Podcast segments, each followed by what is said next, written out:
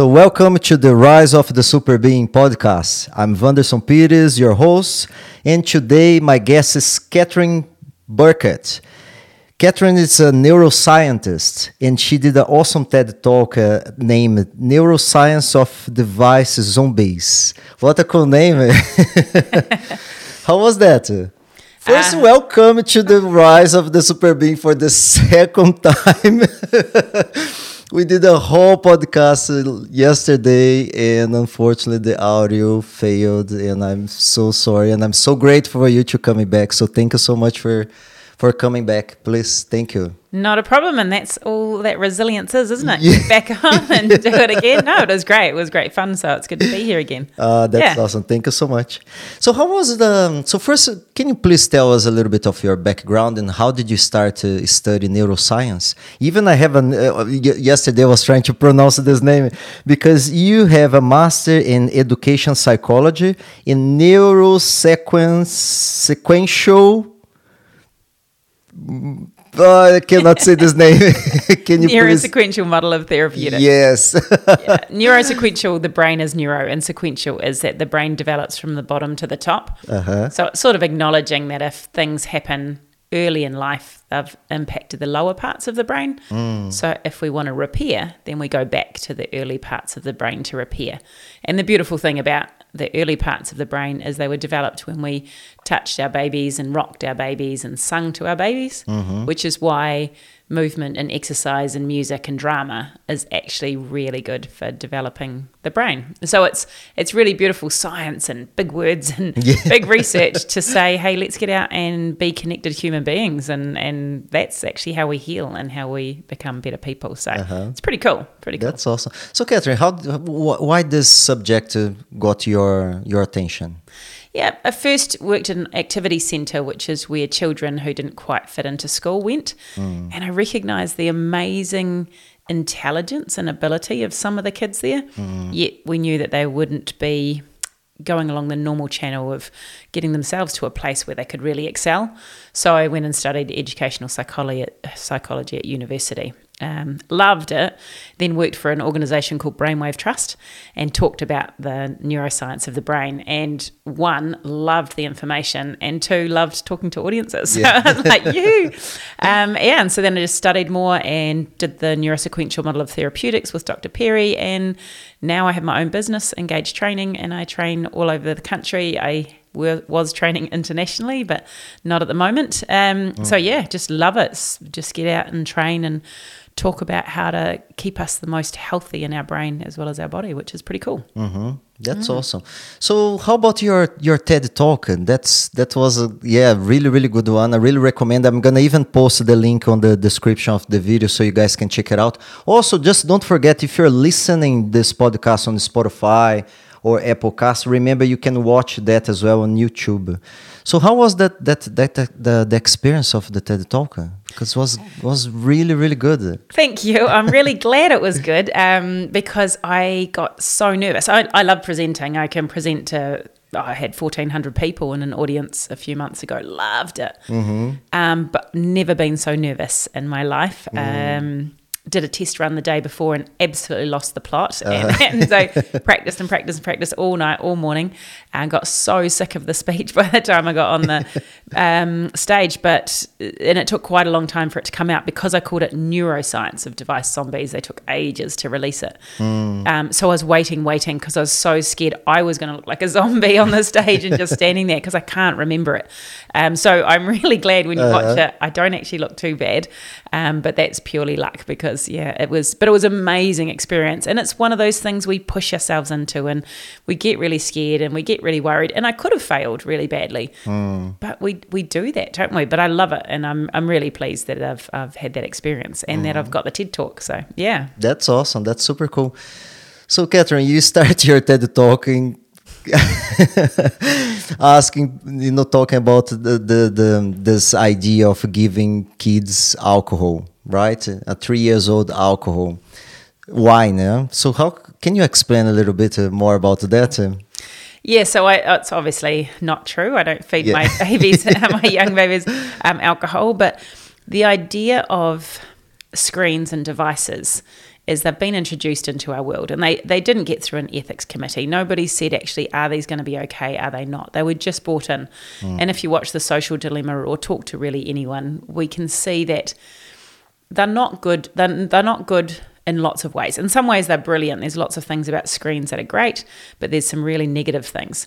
And it's sort of like when smoking first came out, we thought it was sexy and it helped me breathe better and it was great for my lungs. And now we realize it actually kills you, you know? So yeah. um, what we've got to start doing is recognizing the good and the bad about screens. And so that's what my TED Talk tries to do, is just to give you a bit of neuroscience around why screens could be good and why screens could be bad, what balance is needed, and, and gives parents and other whānau just really the the drive to start being careful of this, to start um, keeping our kids away from screens too much, because it's not fair. It's like having alcohol around in the house and saying, yeah, carry on, you know, drink it if you want. But of course we would if we, there was no boundaries around it. So that's why I use the analogy of alcohol. Yeah. Mm, yeah, no, it was a great one.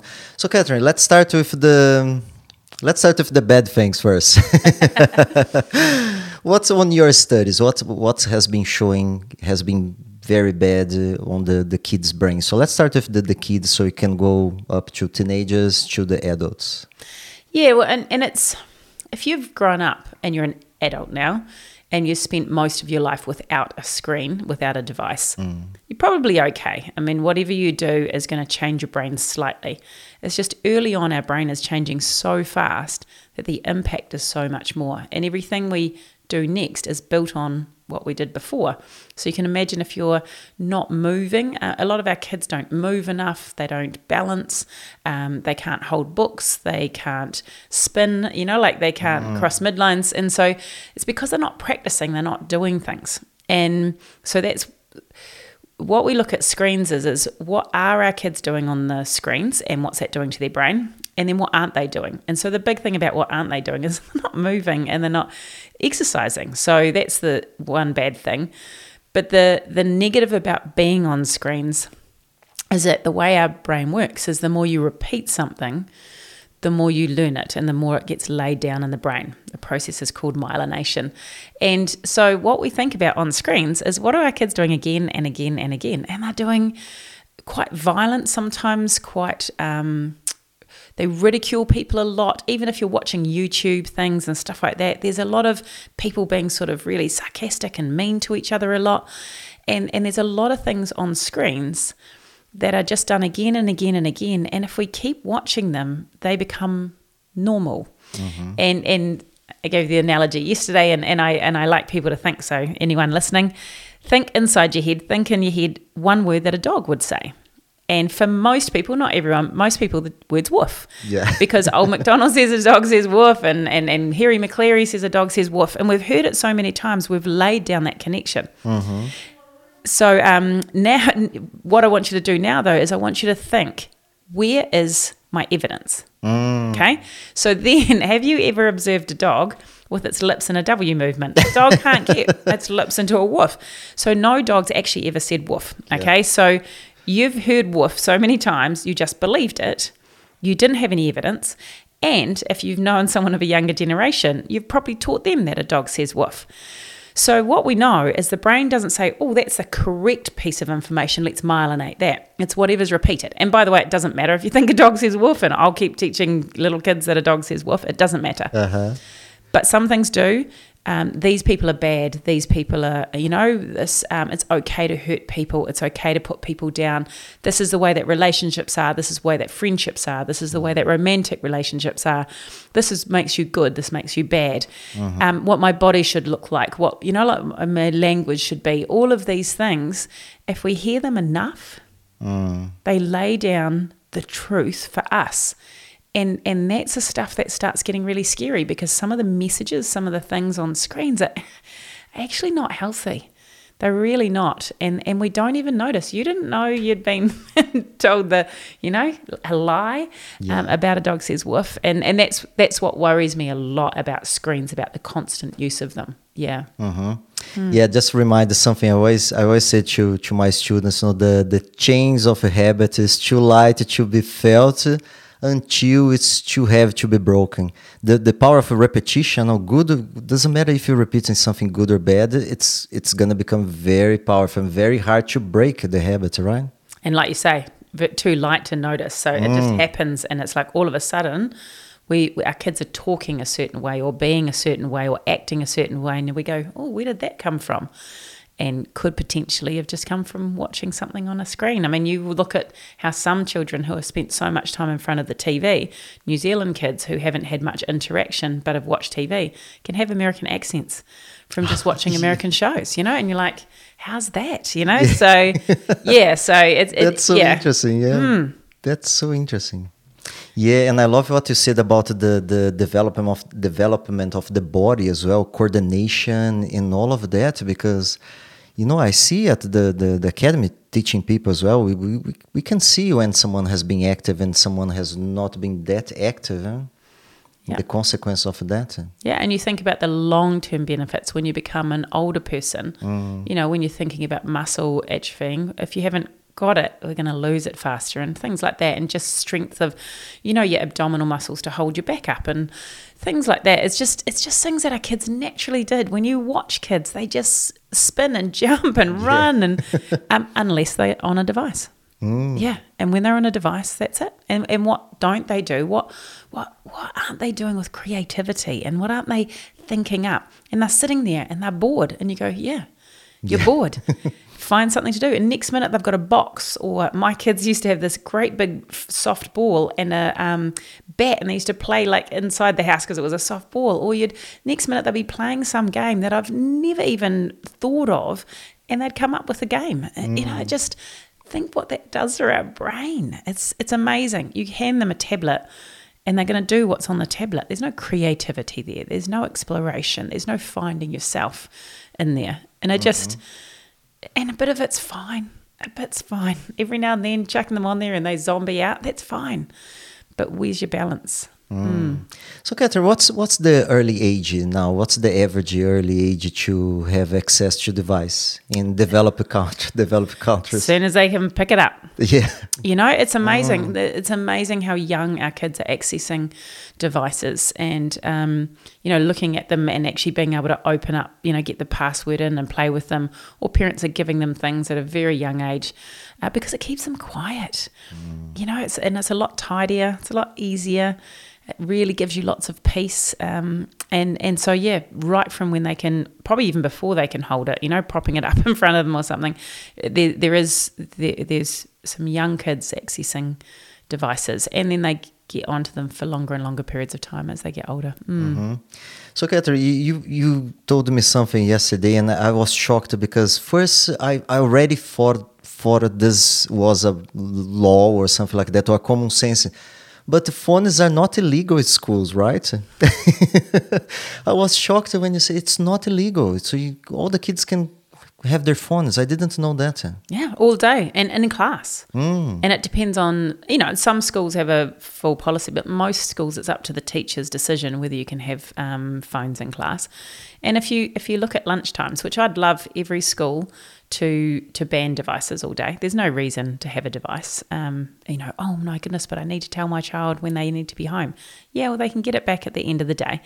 Um, but at lunchtime, you see them and they're all sitting around and they're just on devices and they're not moving and they're not talking to each other. And there might be, oh no, they're talking to each other on here. But there's not this face-to-face non-verbal communication that's so important to us when we grow up and we meet strangers especially, or we're in a group of people that we don't know so much. You rely a lot on non-verbals. Mm. Or when you're with good friends and they are worried or scared or upset, you know. So those non-verbals are really important. Mm-hmm. And our kids are not spending enough time in this sensitive period of developing this learning non-verbal communication. They're just mm-hmm. sitting on these devices. Yeah, that's insane. Yeah, so no, they're not, and and, and they're even, a lot of schools require your own devices, B Y O D, bring your own devices, and they require devices and they require learning on it. Now, some learning needs devices. There's a lot of learning we don't need devices with. Yeah. It's just easy. It's, it's a lot easier, and it's easier to keep track of it. I get all that. But we've got to start recognizing what the negatives on our brain are. And there are a lot that we're, mm-hmm. a lot of stuff we're missing out on. Yeah. Mm-hmm. Any good stuff? There's lots of good stuff. Uh, I mean, one of the really amazing things is the ability to to FaceTime people, you know, to, mm. to Skype or to Zoom people. And there's a really neat story of a um, little, you know, little toddler, and she was um, FaceTiming her grandparents in Australia, and they were on all the time, you know, from when she was a baby, and she would FaceTime them. And then they went to Australia to their um, grandparents' big um, anniversary. And And they walked in the room, and there was lots of people in the room, and this wee girl had never physically met her grandparents because she had never met them, but she'd FaceTimed all the time, and she ran straight over to her grandparents and uh, hugged them. And, cool. and when you think about that, when especially at the moment with this separation, how beautifully we can keep relationships and we can keep, you know, connections, and it, so that's a fantastic thing about screens. Information, as long as we're careful with it, you know, understanding that there's more going on in the world, um, learning about things. I mean, we used to have to find the encyclopedia and yeah. open it up, which was great and it was exciting, but now you can Google things and find out about, you know, the Eiffel Tower and how many things, and actually see it from three D, and how cool is that? So there's a lot of really good things. Um, we can find things, a lot of people with difficulties learning um, can use devices to help them learn better, because they give them, um, you know, they can they can help that learning space. So there are a lot of good things. So essentially I ask, when you're on this screen, what do you think's growing in your brain? You know, is it, oh, wow, I'm learning this and this new stuff, or am I actually myelinating some really weird and maybe negative spaces, and also keeping my body in a, um, a stress response? And a lot of our time on the computer when we're doing um, gaming and social media, we're keeping our body in a uh, state of stress, which is really bad for our health. So what's going on, do you think, in the brain? Good or bad? Good, then that's okay. Bad, then how long are you going to let that go on? Mm. You know, and so that's, that's I mean, because we can all do bad stuff every yeah. now and then. um, yeah, so so that's, that, but there's some there's some really good stuff about screens, obviously. Mm-hmm. Keeping in contact, we can let kids, you know, like we don't have to organise things. I love it because I don't have to organise anything. I can just decide at the moment and text my kids if I need to mm-hmm. let them know something. So I love all that stuff, but we've just got to work out what is okay and what isn't. Mm-hmm. Mm. Yeah, but... Uh, um Even even from our, our talk yesterday, I, I just made a few notes, you know, for, for example, uh, the, highlighting the negative things, you know, so fear of missing out, um, unrealistic ex- expectations, negative body image, uh, disturbance in, in sleep patterns. This, I yeah, I, I talk to friends, myself, uh, experience a lot of that. Uh, for me, the remedy ag- against the, the, the sleeping, it's, you know, to be able to uh, deal a little bit with this bad uh, uh, thing about the social media. It's mindfulness meditation, but it's it's a battle. It's not mm. that easy. Uh, for sure, the social media has has a very, very strong, powerful influence on our sleeping patterns. No? Mm-hmm. And the, this, there's some science behind it. First of all, our, our middle age adolescents. So, and all of every time you're ever given an age, it's a, an idea. Mm-hmm. But around about fifteen-ish, sixteen-ish for our adolescents, the brain actually changes in the release of melatonin. So melatonin makes us, you know, helps us go to sleep. And so they've seen research that shows it can be up to an hour, and some research suggests even up to two hours later it resets itself. And they think that's because historically adolescents sort of looked after the village at night. It was they were on night shift. Mm-hmm. So it's like this natural shift. And now your kids are going to sleep after the you. You know, like, oh, I'm tired. And they're like, oh, I'm not tired, which is natural. And that's that's normal. But what we then do is we go to bed and we leave them with their devices. And, and a couple of things are happening.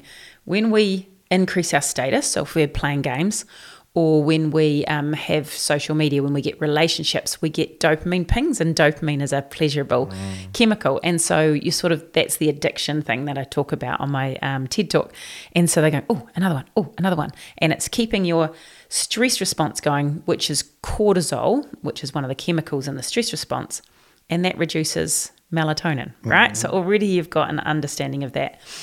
Um, the blue light on the screen actually reduces melatonin. If people have um, seasonal affect deficiency disorder, which, you know, they get a lot in um, England with all the darkness, or people have jet lag issues.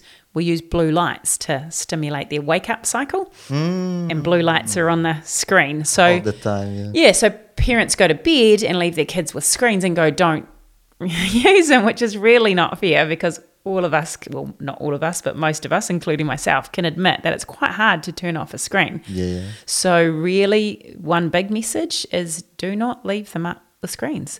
And people go, well, how do I do that? And I go, yeah, put them in your room, you know, or you put them some, you know, you can put them at the other side of your room and leave them there. You don't have to have them near you, but Don't don't let our kids stay up with these things and expect them to be able to control that behaviour, because then they do. They stay up till two, three o'clock in the morning, mm. and they're tired the next morning, then they miss school, and then that negative cycle can happen. So, mm-hmm. yeah, it's definitely, there's natural things about sleep change, and then there's unnatural environmental, you know, a new a modern environment things that can affect it. Yeah. Mm-hmm. So, Kathryn, what's the, the safe age to unleash a little bit the kids? What's the safest? When when when the brain it's a, it's a little bit more capable to to handle this amount of uh, of uh, damage and stress. Well, if, I mean, if you if were, if you were serious, uh, it would be eighteen. You know, like it would be eighteen, nineteen, when the brain is really beautifully developed. Mm. Um, but my children have had devices younger than that, and it's not that's not the age I'm saying. If we were going scientifically. What we have to recognise is if we think about alcohol, mm. if we were introducing our kids to alcohol, we wouldn't say, oh, off you go, go to your first party and just do whatever you like, and here's a bottle of rum and, you know, don't drink too much of it, right? You, yeah. you wouldn't do that. You would teach them. You'd say, this is how much, have a drink of water in between, you know, check in with yourself, all of this sort of stuff. And we'd put all these safety parameters around it. Mm. And depending on where they're going and who they're with and how old they are, those parameters would be different. So for our little ones on a screen, it's about not letting them have that. Um, if they've got phones for whatever reason, a lot of people who live in different houses, it's it's actually something that you sort of need, or um, then just grab the phone when they come home and you have the phone for the evening, so that it's, it's not a temptation for them. As they get older, they should be able to monitor that themselves better, but it also depends on the addictive personality or the sort of um, personality of the child. So you, parents are the best ones to decide, but you have to actually be truthful, and and don't and they'll go, oh, I'm just going to my room to do some homework, you know, and like, where's your phone? Uh, well, give me your phone, and off you go and do your homework. You know, stand up and be strong enough to put those boundaries in for our kids. Yeah, so it's not an age thing. It's a it's a you balance and stuff like that, and, and work it out. And like I said, if a, you know, if our four or five, six year old is playing a game on the computer that's a little bit fun and stuff like that, and then that's okay for a little while. But we don't want to be doing that younger uh, than that, and we don't want to be doing it for too long. So mm. yeah, so it's totally up to the situation, but depending on the age and the ability, we we monitor it. Mm-hmm. Mm. So Kathryn, how about uh, teenagers versus depression, anxiety? Yeah, there's been some quite good studies out. Um, unfortunate, well, unfortunately, at least we sp- understand, I suppose, a little bit of where it's coming from, but creating quite a clear link between social media, especially, and um, depression, ex- anxiety, et cetera. And um, Jonathan Haidt, um, H A I D T is his last name, he wrote The Coddling of the American Mind. And so in his book, he has lots of statistics and, and, and links between, uh, especially using screens in middle school, as they call it, so our intermediate-ish school, when the brain is really, really pushing towards socialization. So when our kids hit puberty, and whatever age that is, because there's a big span of that, when our kids hit puberty, their bodies change. Um, and one of the main reasons their bodies change is so that they can reproduce. And I always say at that stage, I am not suggesting reproducing, uh-huh. but they can reproduce. So the signal goes, I can re- I can produce a baby. So my brain has to go from being a child, being looked after, to becoming the protector. So all these things change in the brain to become a protector. And when you when that happens, It's sort of an upgrade in the brain. It's beautiful. The brain just works so hard, but because it's working so hard, it sort of glitches. It's like uploading a new um, program. And so some of the things that can be really affected by social media and screens is facial recognition. So we have to upgrade our ability to recognize faces. So while the brain's glitching, upgrading, it sort of goes back to a bit of a simple um, recipe. So if you smile with your adolescent, that's fine. But if you look confused or hungry, they'll go, "Why are you angry at me?" And adolescents always get, you know, "You're angry at me." And you're like, "No, I'm not," because they see angry or sad, any sort of negative emotions. So what ma- that means is they find it harder to read emotions, which means it's safer behind a screen. Mm. But they're upgrading their facial, um, you know, ability to read facial expressions, which means they need more time face-to-face to learn it. Otherwise, they'll become an adult who finds it very difficult to read complex facial expressions. So, and perspective taking, thinking about somebody else or caring about, you know, thinking that they can have a different idea to you is upgrading as well. So that makes them quite confused and, and, and self-absorbed, which means being behind here mm. is, is a lot easier. And so that's a natural place for our kids to be in adolescence.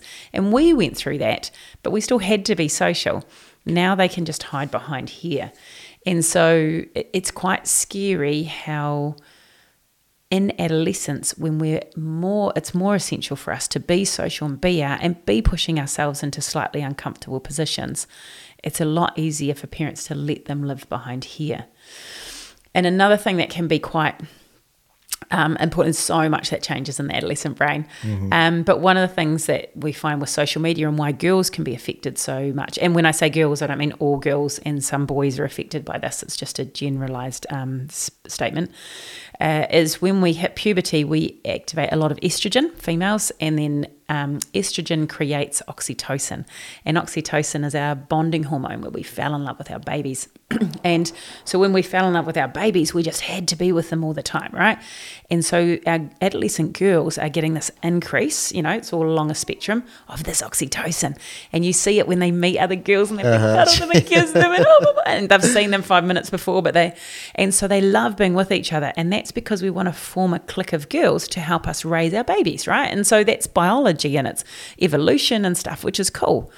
But what it meant when I was an adolescent is, yes, you wanted to be with those girls.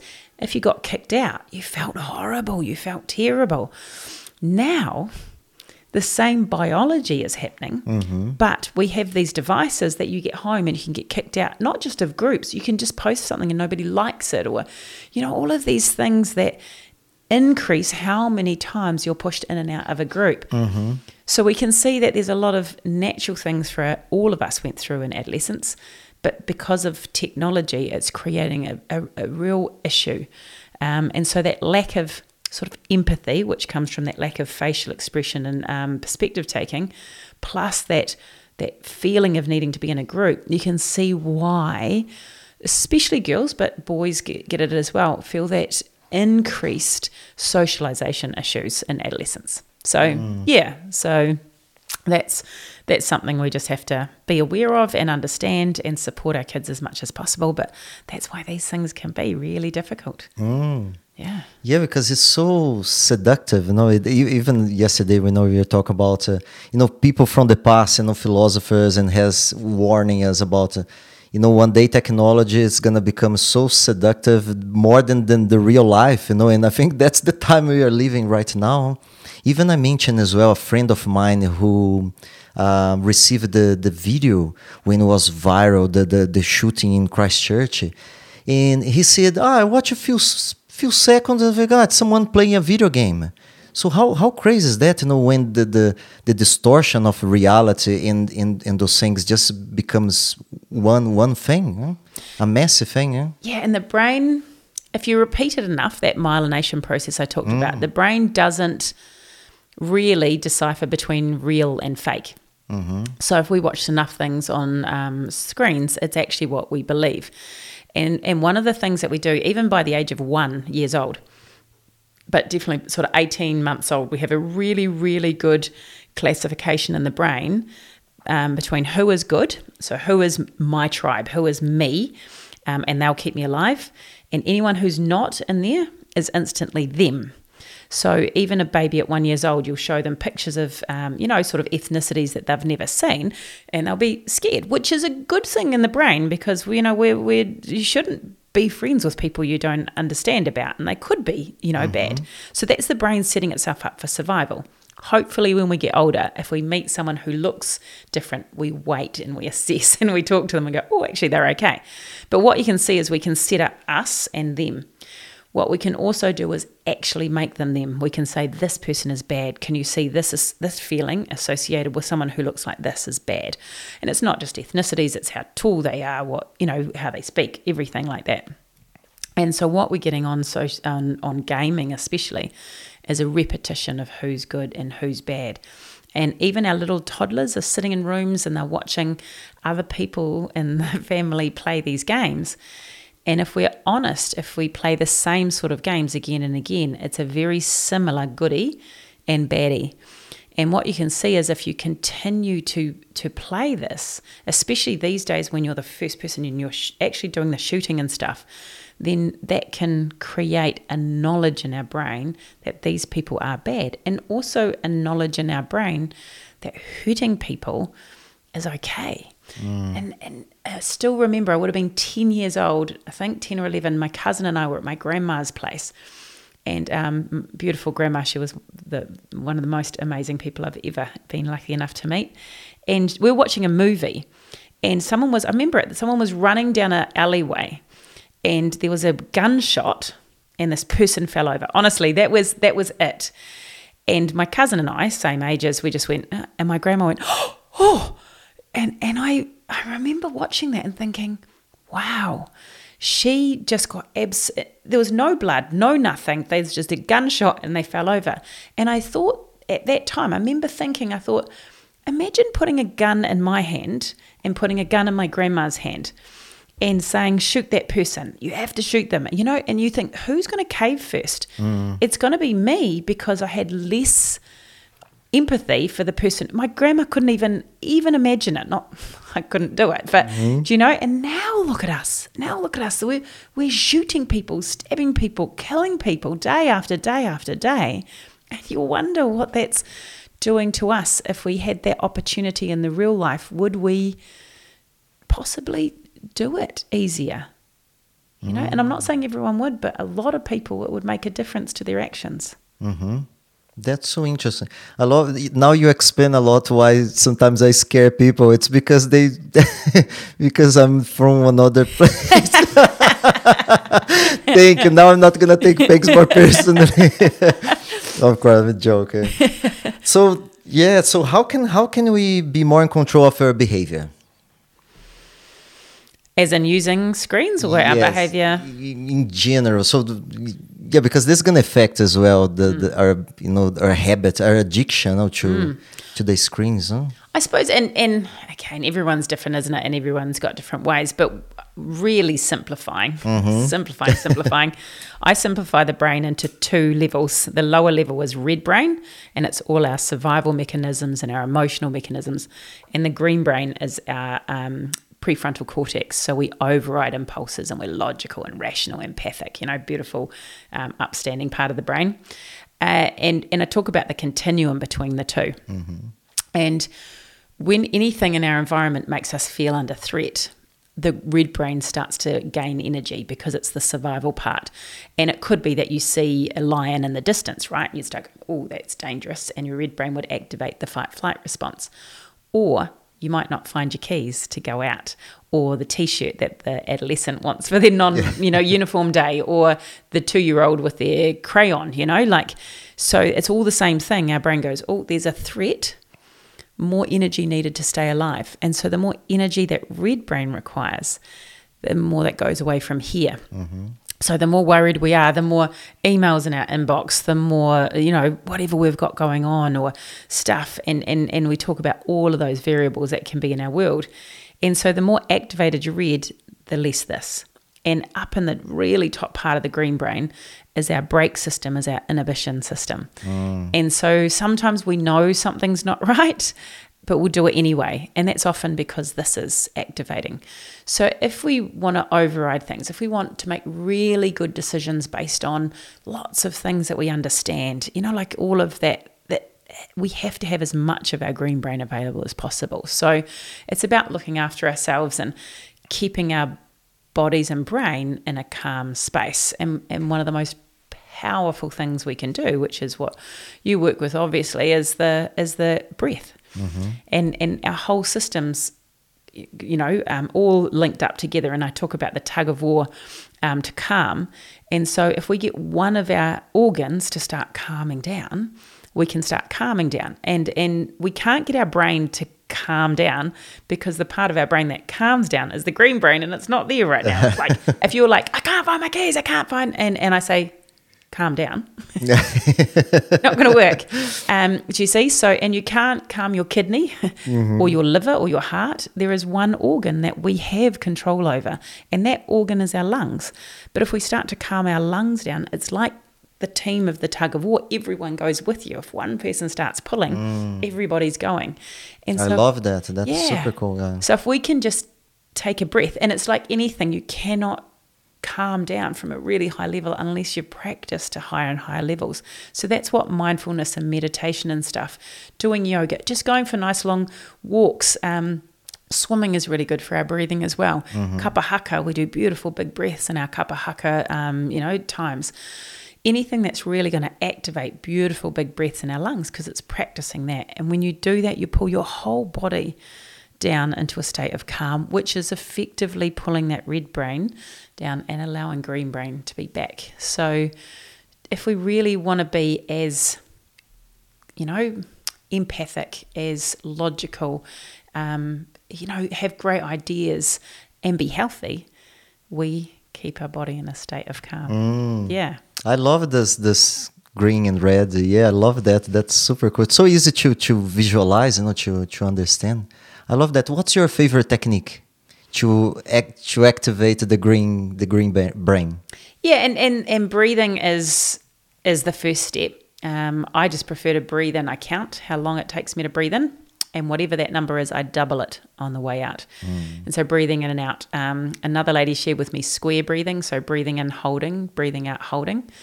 Um, but also conditioning, and we talked yesterday about Pavlov's dog and how yeah. Pavlov rang his dog and um, fed, uh, rang the bell, fed the dog, rang the dog, rang the bell and fed the dog. What we can do is, if we do have an issue with staying calm, is when you've done your mindfulness, when you've done your yoga, your body is activated into this beautiful state of calm, which is good. But if you've got a meeting in five minutes, you can't go do a, you know, twenty minute yoga um, thing. So when we feel our body in that state, we can do something that we can use to activate the calm. So you could click your fingers, you could touch your head, you could close your eyes and think of a swing, whatever you want, whatever you can use. Um, you know, athletes use it. You look at the little things that athletes use before they serve the ball or whatever. So there's a little ritualistic thing. Mm-hmm. Um, I quite like, and I just think it looks cool because I cross my legs and breathe deep, and can I can do that when I'm driving anywhere in the country or whatever, and I hold my fingers like this just because that's what all the movies show you, isn't it? Uh-huh. And I go like that, and then when I feel really calm, I, I concentrate on how my body feels, and then I look down at my fingers. And even now, when I look at my fingers now, I can feel my body starting to change slightly. And so if you do something, and it could be just touching your earlobe or putting your fingers together, whatever you feel like you want to do. If you, when you do your mindfulness, when you do your nice walk or your run or you cook your nice dinner mm-hmm. or you clean the house and you look around and go, wow, that looks great and I feel good, do something that then when you're in a meeting or got an email or you've got to answer or do whatever, you can use that little conditioned response to calm yourself down. Mm-hmm. Yeah. That's awesome. So if you're listening or watching us, take a deep breath right now. Take one take one big deep breath. One thing I really like, it works very well for me, it's the when I get to those those two first fingers and I put around my pulse and I try to to feel the pulse. Yeah, that's that helps a lot to to calm and mm-hmm. just it just is something to connect with the, the present moment, you know, because normally when we stress, it's, we just, you know, overthinking and kind of, we, we are kind of sleeping. You know? So the way one of one of the ways you know I, I like to use it to wake me up, you know, it's to reconnect, because when you start feeling your the, the beat of your heart, you know, it's a really good sensation. So I recommended this this one as well. Cool. And you could you could try and slow it down or speed it, you know, like slow it down, and you could feel that. Yeah. Yeah. Cool. Yeah. And it's whatever works for anybody. Eh? It's what it's yeah, whatever works. True. Yeah. We shouldn't take somebody else's and think it's going to work for us. We can try it, but if it yeah. doesn't work, try something else. Yeah. yeah. So Kathryn, I love what you said as well, because I was shocked uh, uh, when I when I I saw the correlation with the Pavlov experiment. You know, and you, even you see on the device, for example, Facebook, every time you get a notification, you have that little bell ring mm. that, and that was on purpose. They they didn't, you know, they used that principle to condition us, such a such a uh, basic principle. So you ring the bell, you give a treat to the dog, and that's the way you train animals. And that's what they're doing for us. Well, mm-hmm. And they are doing very well, by the way, huh? Oh, and, and do you really want to be a puppet? Do yeah. you really want to be controlled by them? And it's and it, it's amazing to see. Like, I was sitting with a group of adults um, recently, and then there was a ping, and we were talking, and there was a ping, and they were like, "Oh, who's who's whose was that?" I'm like, "We're talking, you know? Can we?" And and they had to get up and have a look because somebody because it was like, "Oh, it might be mine." Oh, who cares right now? And and when, when we're in conversations, if I'm in conversations with my friends and they pick up their phone, I'll just stop talking. Mm. And then they'll look at me and go, what? And I went, because, and, and I was saying yesterday, well, I, want, I want to get little stickers made from the for, for, to give out to everybody to put on the back of devices. And the stickers will say, whatever's on this device is more important than you. And if you put that on yeah. whoever's device and they pick it up and you go, oh, what's that say?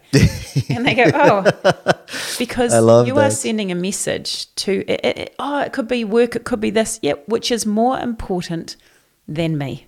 Mm. And, and, and we're not sitting in the space. We're not listening to each other. We're not learning about each other. We're constantly waiting for that ping. So leave it, turn it off. Be present with the people you're with. Be present with your children. Be present with your friends. It's it's it it drives me crazy, even wherever you are, and people are constantly just picking up their phone, or they have now the backs of the phones flash, so you can't even turn them over and not watch it. Then there's a flash, and they're doing that on purpose. Oh, oh flash! I better turn it over. It's like, yeah, it just it, it, dinner tables. I can't even believe that people have to have a conversation about taking things away at dinner tables. This is the most beautiful time to connect with our, yeah. you know, whānau and have whānau time. And, and we've got devices at the table. No, no, not necessary. You, nobody's that, like you were saying, nobody's that important. That important, you know? yeah. It's. I mean, there might be some certain one times in your life that maybe something's going on and you might need to keep be kept in contact with, but honestly... Mm. half an hour, an hour at the dinner table, put it down. Yeah, because yeah. we we we are. It's just training us, and we're just like these little puppets doing whatever they tell us to. Oh, look, they're telling us to do that. Let's do it. Take control. Take mm. take the control back. Yeah. yeah, and so much noise as well, no? Because on on the internet, everyone is screaming for attention. It's it's it's a noisy place, and that's of course going to interfere on the mind. No mind. I always say to, to, to my students, you know, the, the body benefits from, from movement, but the mind benefits from stillness. And the internet is not gonna give you any stillness. There's no way. You know, you go there, you're gonna.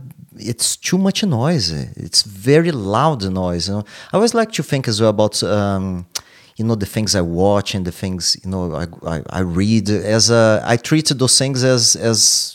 The way, the same way I treat my diet, you know. So the things I put on my brain, you know. So I always, I'm, I'm trying to be as as conscious as possible. And, but please, I'm far away from, you know, from be that that fit with the mind, you know, because it's it's super hard, you know, it's super super hard. And and we always have something. Ah, you know, I'm doing this for the podcast, or I'm doing this mm-hmm. for the business, or I'm doing this for, you know. But it's it's.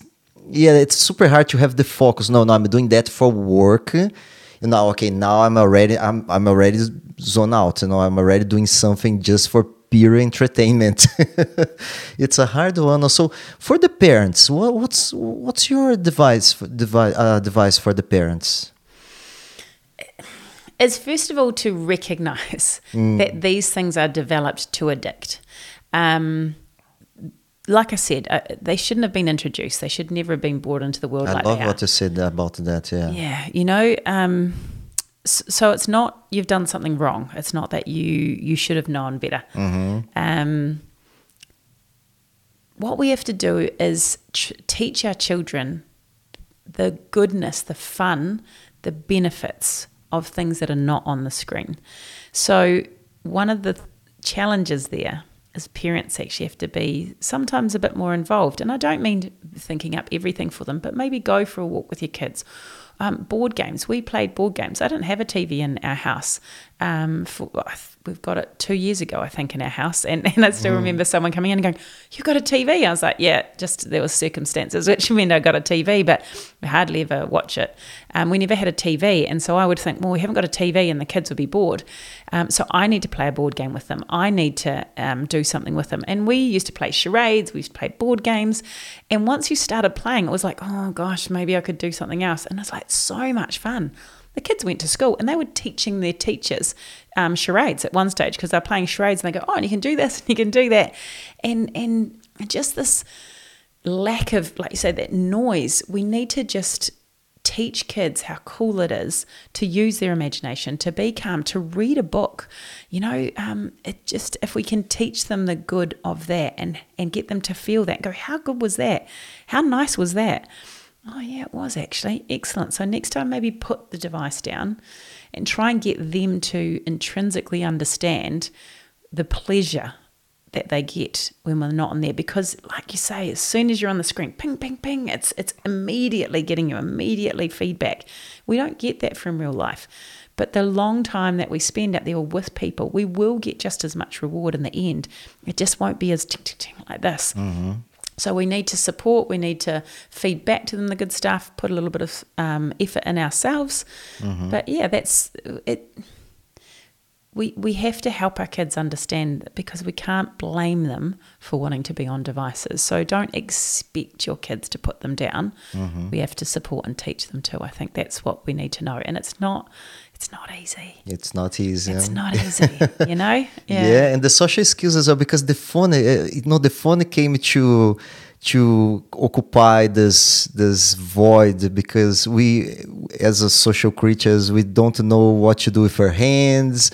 You know, it, before it was the cigarette and the drink on the hands.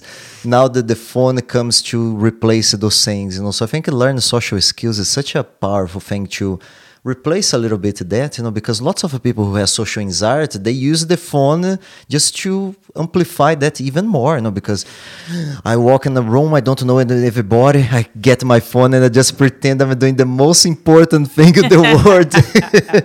I'm super important. I'm doing mm-hmm. this text right now. It's super important. It's it's nothing. It's just you're trying to avoid the, the real conversation with other people, right? Absolutely. And do you know how much fun it is? And I, I love doing this. I, I fly a lot, and so I love sitting at the airport when you're, you're hopping on the plane, and just sit there and you sit and you have no device and you look around and you look at all the people arriving, you look at all the people leaving, and when people see you looking, they're like, yeah. "That person's looking at me," and they can get quite like, and, and what you see, and, and I get my kids to do it, and we go, "What do you think about that person?" or "Look at that person," or "Look at that person over there, they're sad. Look at that person, they're happy." And we start to realise that real things happen in this world.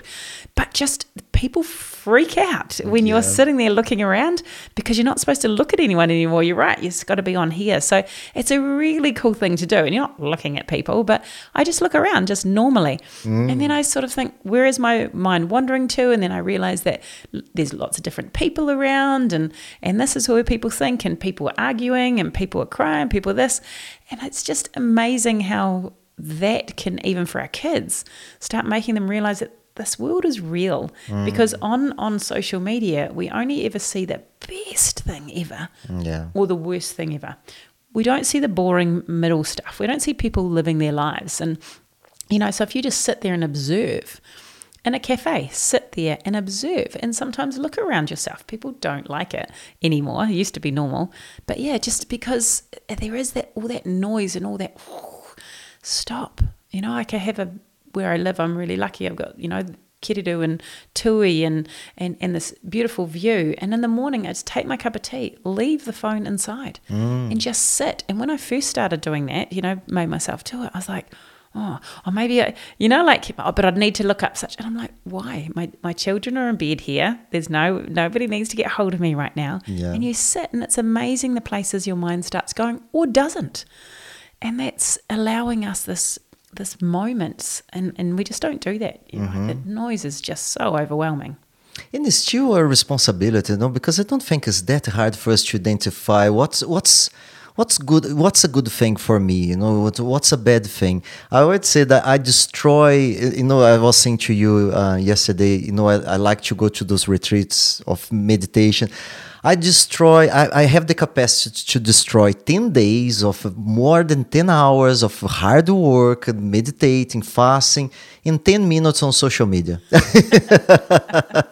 It's the proportions. It's it's. Almost that, you know, how, and, and we know that, you know, it's kind of when we eat something, we know it's it's not the right thing, you know, you're gonna feel bad about it, you know, so hmm. we need to take a responsibility, because the problem of addiction, we're gonna try to justify every, with all our, our core, all our being, to make sure we keep our addiction protected, right? Absolutely, human nature. Yeah. Yeah, and, and, and we know we need to take a little bit of responsibility for that, because we are all addictive, and this is it, it's something we are facing right now. You know, it's another challenge for us as a species, huh? Do, yeah. you, do you see social media as a tool?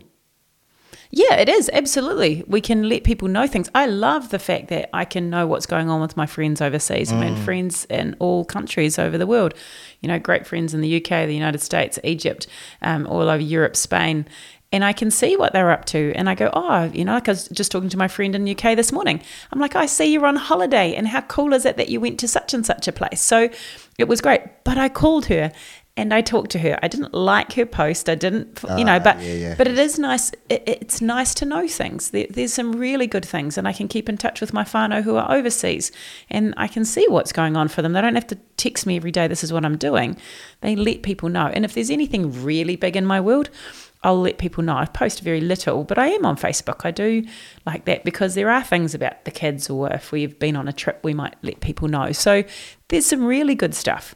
It's just that we need to know that what we're seeing on Facebook is the cream, is the is my decision to show you this stuff. And I think I said yesterday, mm. I had a friend who, you know, she posted one time, she goes, oh, I'm out with my husband for my anniversary, and lucky me, like this. And so what you do as a person, you go, oh, look at that beautiful couple. If only I was that lucky, or she's so lucky. And then while, like, it was ten minutes later, and we were talking, we were organising something else, and we had a group chat with a bunch of girls. And she starts posting on this group chat, and she's chatting out post. And one of my other girlfriends said, she said, uh, aren't you out at dinner with your husband? She goes, oh yeah, we are, but we're not talking. And I was like, do you see? So so, so socially, yeah.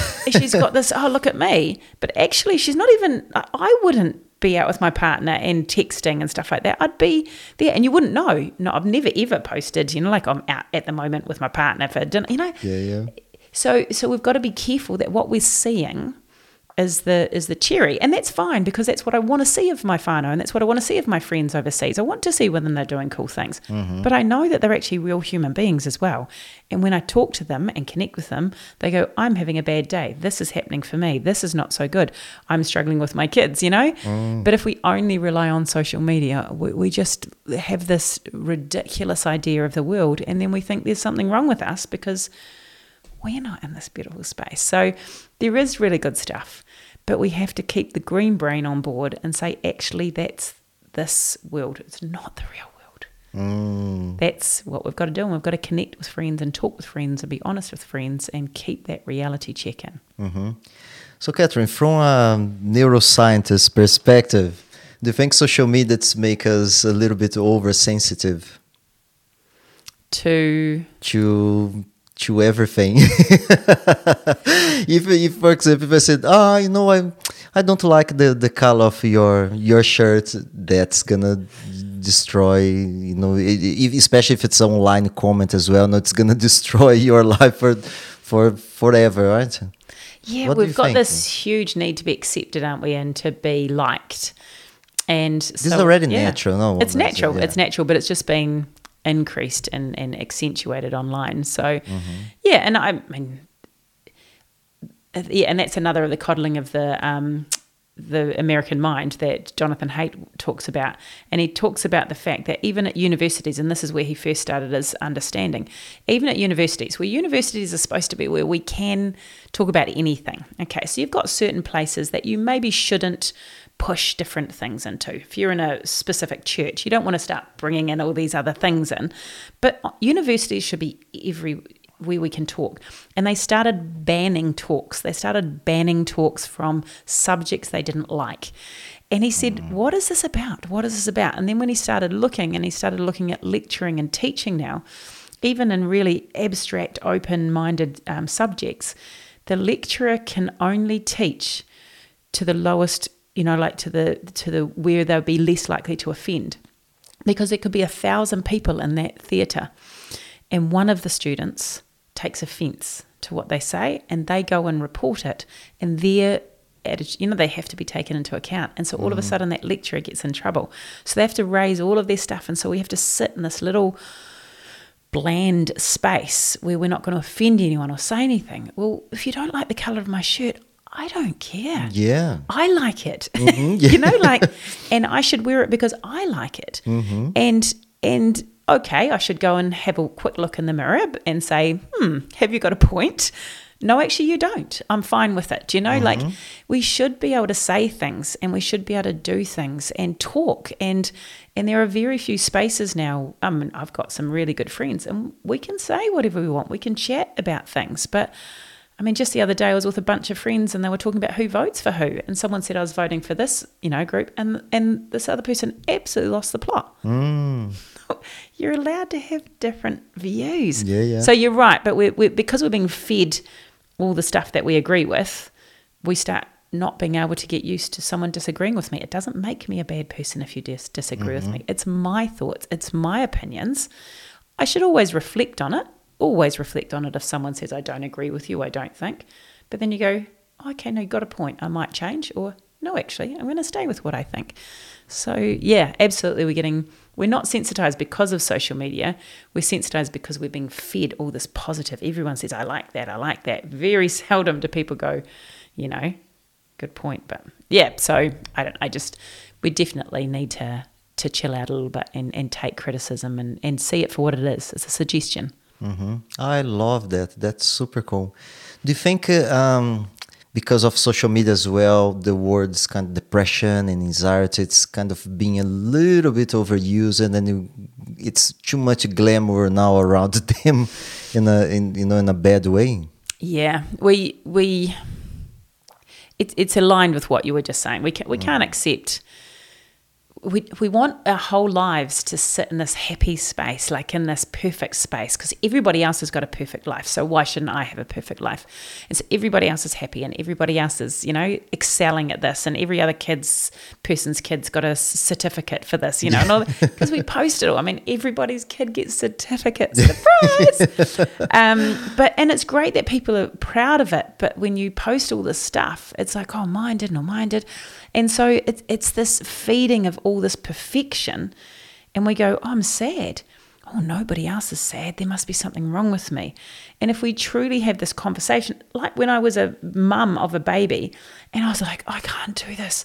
And I kept going and going and thinking there's something wrong with me because I can't, I, I, I'm tired and I'm, I'm crying all the time and all of this sort of stuff, until I finally said to one of my friends, I, I I, I think I'm doing this all wrong. I think there's something wrong with me. And she goes, oh, I feel exactly the same way. And so all of a sudden, me feeling sad, tired, but useless, I still felt that way because she felt that way too. Mm. I was okay. But if I'd kept relying on social media where everyone looks perfect with their perfect babies, I would worry about being sad. But all of us, I was like, ah, oh, it's normal to feel this way. And what we've got to do is share the normality of anxiety, the normality of being sad, the normality of being frustrated, because we all get it. But a lot of parents will hide that from their kids, and then nobody else will show it to them. And they get a bit sad. They go, oh, don't be sad. Yeah, actually, off you go. Go away and be sad. But and it is, we're, we're becoming less able to accept that sadness is a state, anxiety is a state, and it's totally fine. Unless it's over anxious, and then it might be considered an issue, over sad, and then we might call it depression. But honestly, it's it's normal for all these emotions, and we need to let kids know it, and we, we've got to sit okay in that space. And don't try to fix it, right? Yeah, yeah. You got you got to learn. You got to practice these feelings and return from them. Otherwise, you don't learn. And and and I get it that we don't want our kids to be sad or angry or teased or left behind or fail. But it's called life. And if as a parent you can honestly say you've never ever felt sad, and you've never ever felt frustrated, and you've never ever felt failure, then that's fine. Protect your kids from it for the rest of their life. But the only reason we can deal with it is because we practiced it. We practiced it all the time, and we've got to let our kids practice it. They've got to fail. They've got to feel sad. They've got to feel anxious. It's part of life. Mm-hmm. Yeah. And this is where resilience comes from, right? Yeah. Resilience is, a lot of people think, oh, that person's resilient. They're so, you know, they never cry. No, actually, mm. resilience is the ability to feel that feeling. Because feeling those feelings, I mean, feeling sad is not nice, but there's a there's a healing process in feeling sad, sitting within that sadness and truly feeling sad about what you're feeling sad about. Mm-hmm. The anxiety is saying there's something going on. So sitting with that anxiety and going, I'm anxious, I really am anxious, or I'm frustrated. So resilience gives us the ability to sit in that space, which is in itself productive. Might not be nice, but it's productive. And then when we've been there for long enough, whatever that is, could be a day or two, it could be five minutes, whatever. Once we've been there, we then go, okay, it's time to breathe, do our conditioned response, whatever, go for a walk, go back to the gym, go, you know, see some friends, whatever, and get ourselves back down again. Okay, ready, back down. And that's resilience. Resilience is about being able to sit in that feeling. And truly, if you can sit in that feeling, there's healing. If we avoid feeling sad, if we avoid our anxieties and frustrations and anger, it's it's not a healthy space to be. It's okay mm-hmm. to be in those spaces. But if you're not resilient, it'll get too overwhelming too quickly. So being able to stay there is really important mm-hmm. and really healthy. Yeah. yeah. I love one of your videos. You talk about the, I think it's going to link with that very well, the sandpaper and the aloe vera. Can yeah. you explain this, this, to, this your idea?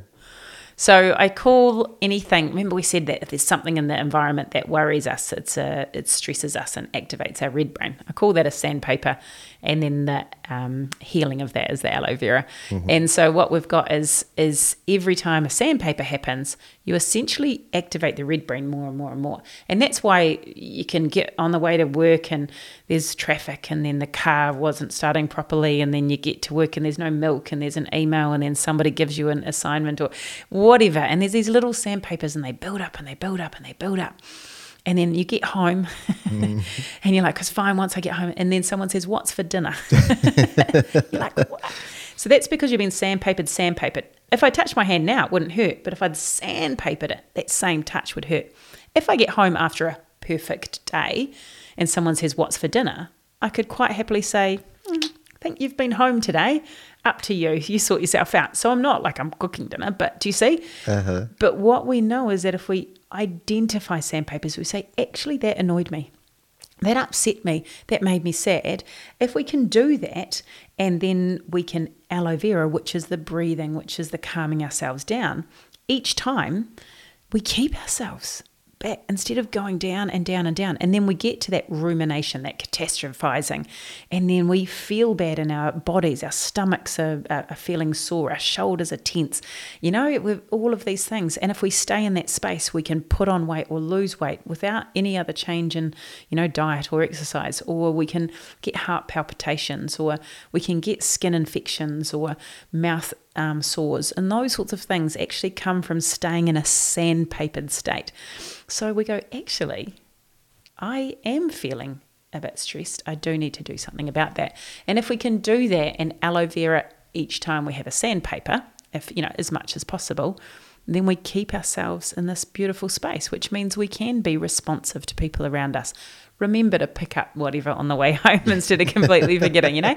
And the world's not perfect, but as much as we can look after ourselves. Yeah, so that's the sandpaper um, aloe vera analogy. Yeah, yeah. yeah. I love that. I love that. And um, yeah, because do you remember the, when was the last time you have to use aloe vera? All the time. All the time. All the time. All the time. Um, and, and it's just that breathing. It's that checking in with yourself. But aloe vera can be as simple as taking a breath, mm. if the sandpaper's a little bit. But, I mean, lately with a lot of stuff that's been going on, I've been in quite a large sandpaper brain. And so I make sure that I do something. I mean, at the moment, I've got a jigsaw at home because I love jigsaws, because jigsaws allow me to just get into this beautiful space where I'm in control of everything and I'm there. And then when I get to a space, then I can start thinking about what I need to think about, or doing some more walks, or um, when, when I'm away and I'm doing things, finding a space by the water that I can drive to and have a look. So really actively trying to find times when you can allow that space. The more you think you're getting activated, the more effort you have to put into staying calm. So mm-hmm. all the time, but it can be the smallest thing as doing a breath. I mean, I was a little bit late here today and I was getting, and I did some breathing. I was like, hey, bring us back. It's not a problem, you know, that yeah, sort yeah. of thing. So, you know, all of those sorts of things. So you can use it, but but we really have to respect ourselves. And it's about going for a walk on a beach, and, and if you can, you know, a, a little holiday away or something different, or even just pretending you've gone on a holiday, you know, like, a, you know, just something that I love that, makes you yeah. happy, you know. Mm. It's just, we. oh, no, I'm too busy. I'm too busy. Actually, are you? Yeah. You know? Yeah. It's another buzzword as well. No, I think it's, uh, if you don't say I'm busy, you feel, start to feel bad. Man, something's wrong with me. You know, I'm not busy. yeah, yeah. How many times a person at the supermarket and they go, "So have you had a busy day?" And I go, mm, "Actually, no. Nah, I've done hardly anything today." Uh, and you see them look up at you, yeah. and they're like, "Well, that's not the answer you're supposed to say." You yeah. know, it's so funny because you're exactly right. It's, you, oh no, don't say that. It's like, yeah, uh-huh. yeah, yeah. No, no, hardly anything today. They're just like, yeah, because yeah, you're not allowed to say that. But yeah, it's quite funny. You should try it. It's good. Uh, so, Kathryn, what's your opinion for? Uh, I, I don't have kids, no, but I always had this in my mind. You know, if I had a kid, you know, even it's good for me to not have, because otherwise I'm going to try to impose all those things on my kids. But you know, the, those things of what what um what's the workout for your brain?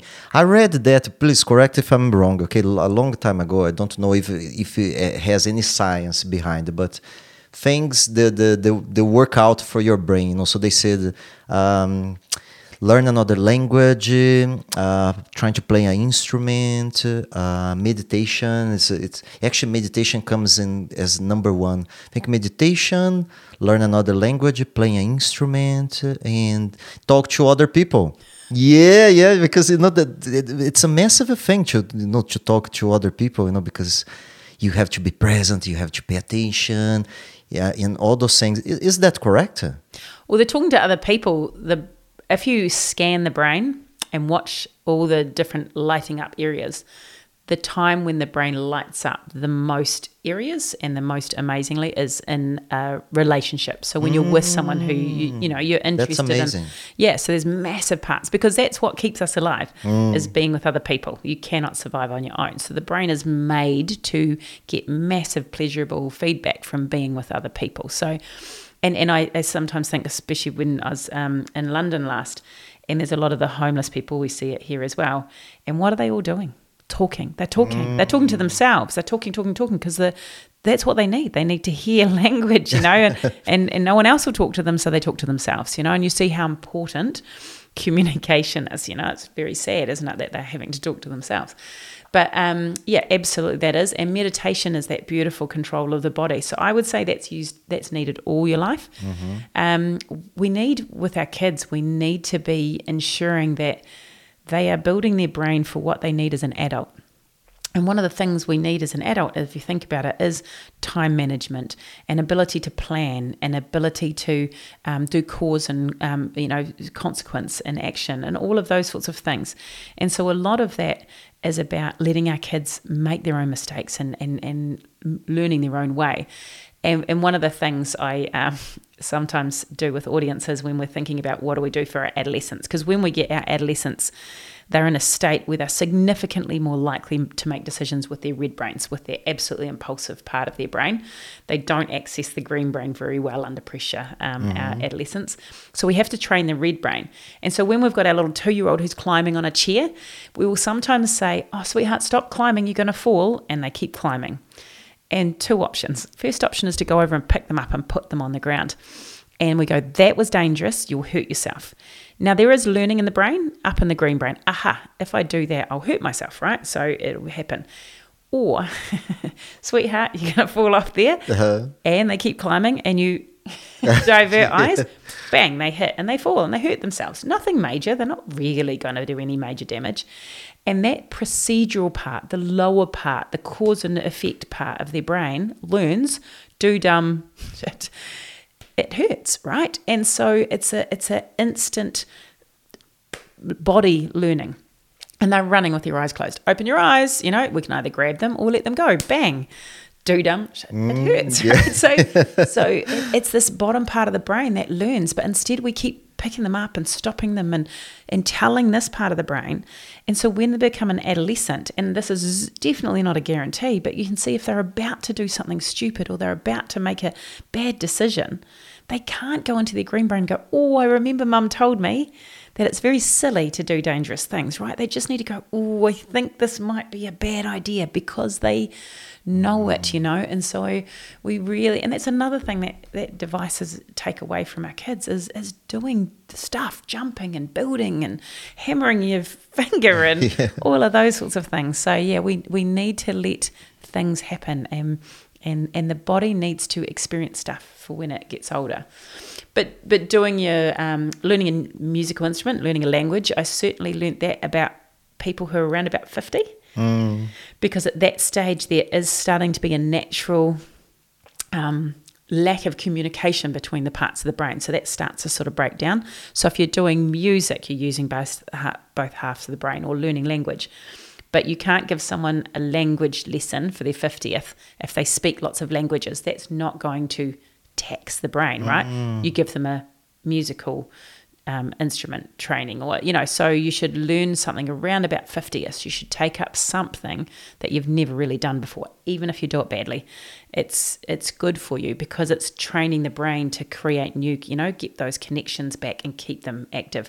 Nuns, they found that they had significantly better brain Um, oh, longevity, really? and, mm. and that wasn't from the alcohol. They they looked at that.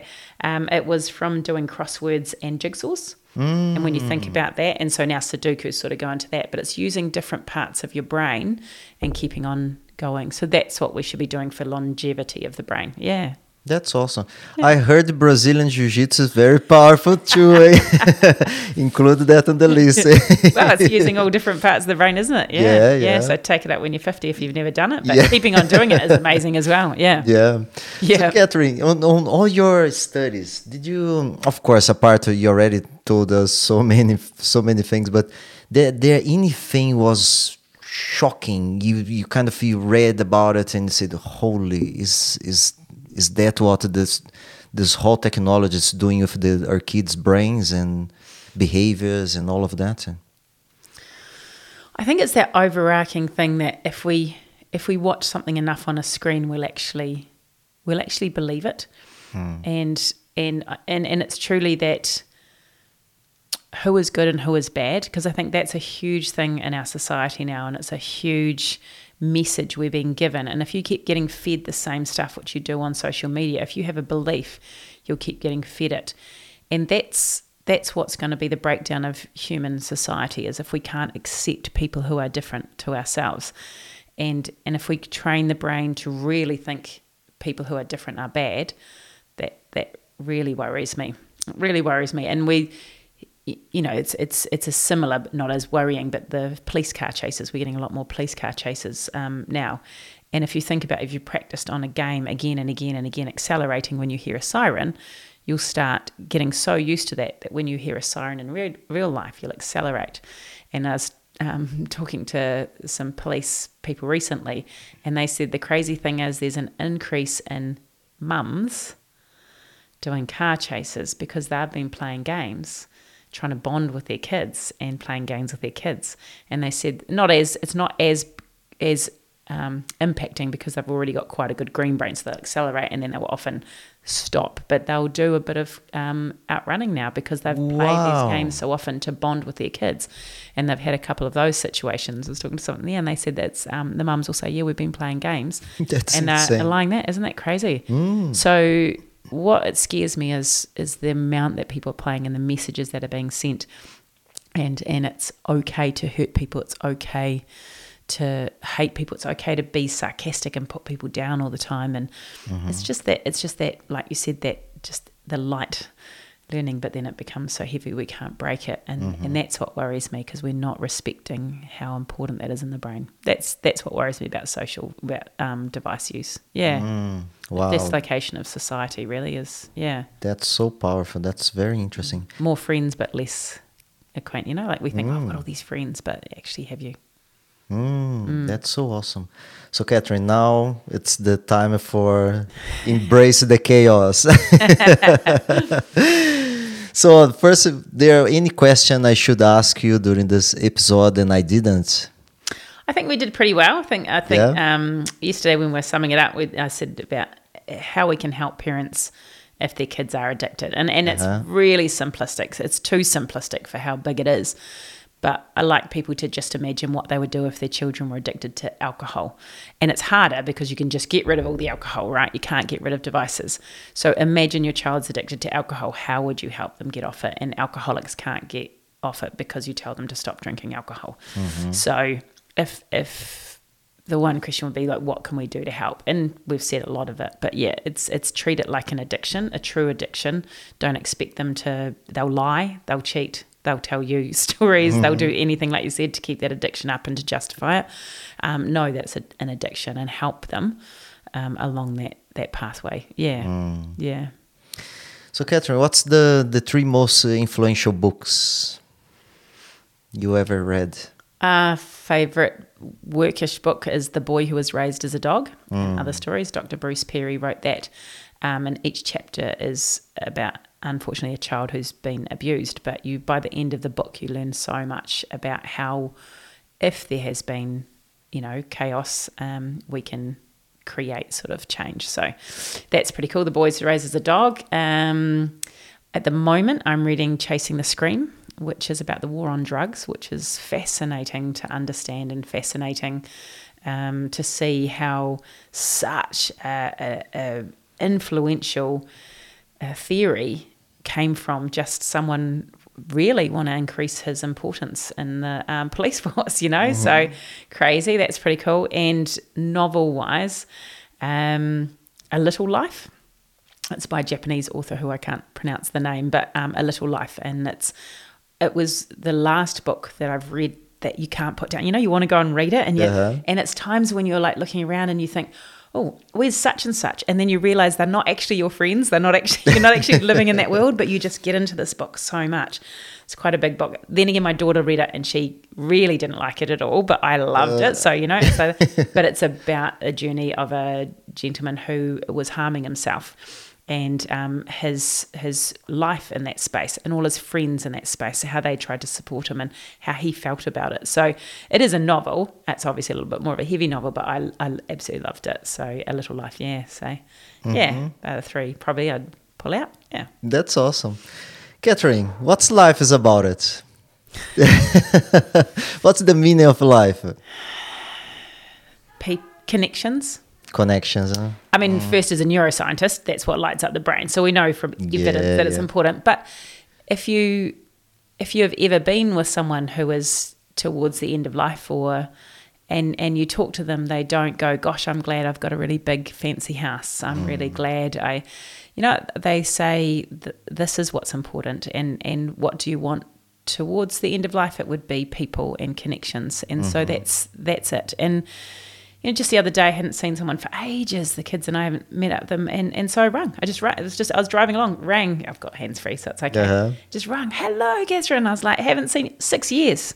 Wow. And I thought, stop thinking about it. Stop thinking about connecting with them. Let them know. So we'll go over in a couple of weekends, catch up with the the couple, and and, and you know, like connections. Be with people. Be by yourself at times, but be with people and connections. That's that's what we get to take. We don't get to take anything else, and it makes us feel good and it makes us do good things. And yeah, it, stop chasing things that really aren't.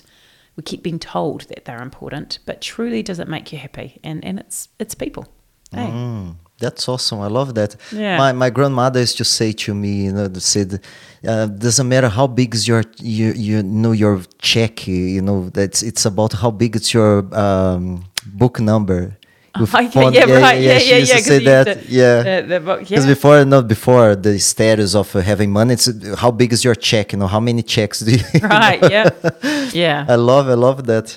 Um, so how about this? If you could go back in time and have a sixty minutes with your fifteen-year-old self, which advice you'd give to yourself? Gosh, I mean, I wouldn't want to change too much. I mean, yeah, there's. Life would be a lot easier if I'd done some different things early on. Um, but I still wouldn't want to change any of it. I wouldn't change any of the mistakes I'd made mm. um, because they've got me to where I am, which I'm really happy. But I think, and what I try and do with my kids now is make them more present and more reflective on what happens to them, because I traveled a lot. I worked overseas and I lived overseas and met lots of people, and I love it, but I didn't see it for how amazing it was. I think I could have got a lot more out of each of the the moments if I'd been reflective and present, and I sort of never really learnt to be refre- reflective and present when I was a kid, and I try and get my kids to be like that. So I think if I went back, I'd say, like, do do everything the same mostly, um, but just just be present and think about it. Yeah. yeah, I think that would have been quite cool. But I'm I'm. I've had a pretty crazy full life, and yeah, I don't think I'd, obviously there's things I'd want to be different, mm-hmm. but nothing that I could specifically control. Would I be able to, would I want to change? Yeah. Mm-hmm. I love that. And what's your five years goal? So we can watch this back in five years and okay, did you achieve your goal? five years, five years, maybe a little bit beyond five years, but five years, my ultimate goal for a very long time, mm. um, is to keep on doing what I'm doing. I love um, sharing this information, but ultimately I would like to be part of um, reforming, looking at the um, family court system, mm. um, because I just, I myself have been through it, and a lot of friends have been through it, and I find the current system doesn't go well for children. Um, it doesn't go well for adults, but that's not really my worry. My worry is the children caught up in, and I've worked with enough children and supported enough spaces through there that it's very, very, very hard to be present and attuned to your children during that space, and they're the ones that are getting lost in uh, in this process, and and we need more people who actually understand our children to be involved. Um, yeah, so I'd like to I'd like to be advising and looking and supporting that change, um, because currently it's it's based on a system that's more, it, it's not child friendly. It's not understanding our children. So yeah, so that's what I'd like to do. So mm-hmm. call me back in five years, and yes, hopefully yes. I'm on my way. so yeah. we can talk. We can do another podcast just about that. I found I found that very interesting subject. Yeah, mm. That's awesome. So Kathryn Berkett, is that the way you pronounce your name? Please pronounce your f- full name. Berkett, Kathryn Berkett. Berkett. Yeah, yeah, Berkett. Yeah. So please, can you give yourself a plug if someone wants to connect with you and to, to know more about your work? Uh, how can we find you? Yeah, I mean, where's the social media? No, social media? You can follow me on Facebook, but you'll be very disappointed about how much yeah, goes on. I know. I was trying to chase you there for a long time. At first, I was going to post everywhere I went every week and stuff. Honestly, I can't be bothered. But yeah. Um, yeah, I do have a Facebook post, which I'll put things up. Like obviously, I'll put this podcast, and mm-hmm. I put things up when things happen. I do have a website, um, and I should have an up-to-date calendar, which I don't yeah. have. I, I train a lot around the country um, with organisations, so most of my work is with organisations who book me, schools, um, police, uh, high and complex needs organisations, Oranga Tamariki. I do that. I do do parent presentations every now and then. Um, often get, get asked by local schools or local organisations to come in and do a presentation on resilience or on um, the adolescent brain, which is mm-hmm. always a good one. Started to do some on the screen time stuff, so they're quite cool. They can be used as a fundraiser or um, just getting people in. But yeah, have a look on my website. I've got a couple of videos and a couple of bits and pieces. I'd like to get a course up and running on my website, but mm. yeah yeah so keep a look out watch my TED Talk trying to get to ten thousand by yeah, Christmas. Yeah, yes. It's a really good one. I do recommend. Yeah, truly recommend. Yeah. It's a good conversation starter. Yes. It's it's a nice way of just saying, and so when you're saying to your children, get off the get off the device, you can say, you remember what Kathryn said on her TED Talk? Yeah. And you don't have to be the baddie. I can be the baddie. You know, like so. um, yeah, so have a look. But it's it's any information that makes us better for each other, um, you know, as friends, as colleagues, as partners, as parents is mm-hmm. is pretty cool. So hopefully some stuff on there can help you. But yeah, this podcast has been amazing. Really uh, cool. So thank, hopefully yeah, thank you so much. Yeah. yeah, thank you so much. We no, we, we came, we did that twice. yeah, really, really appreciate. So yeah, so um, your website is engage training dot co dot n z. We're gonna put on the the link on the description. So Kathryn, thank you so much again. Yeah, and I, I hope hopefully we're gonna see each other again for another podcast, because yeah, that was amazing. Lots of good information. So as you said yesterday, let's keep changing the world, right? Hey, let's keep changing the world. Yeah, because we can. Because we can. Yes. Yeah. Yes. Awesome. Thank you so much. Cool. Thanks.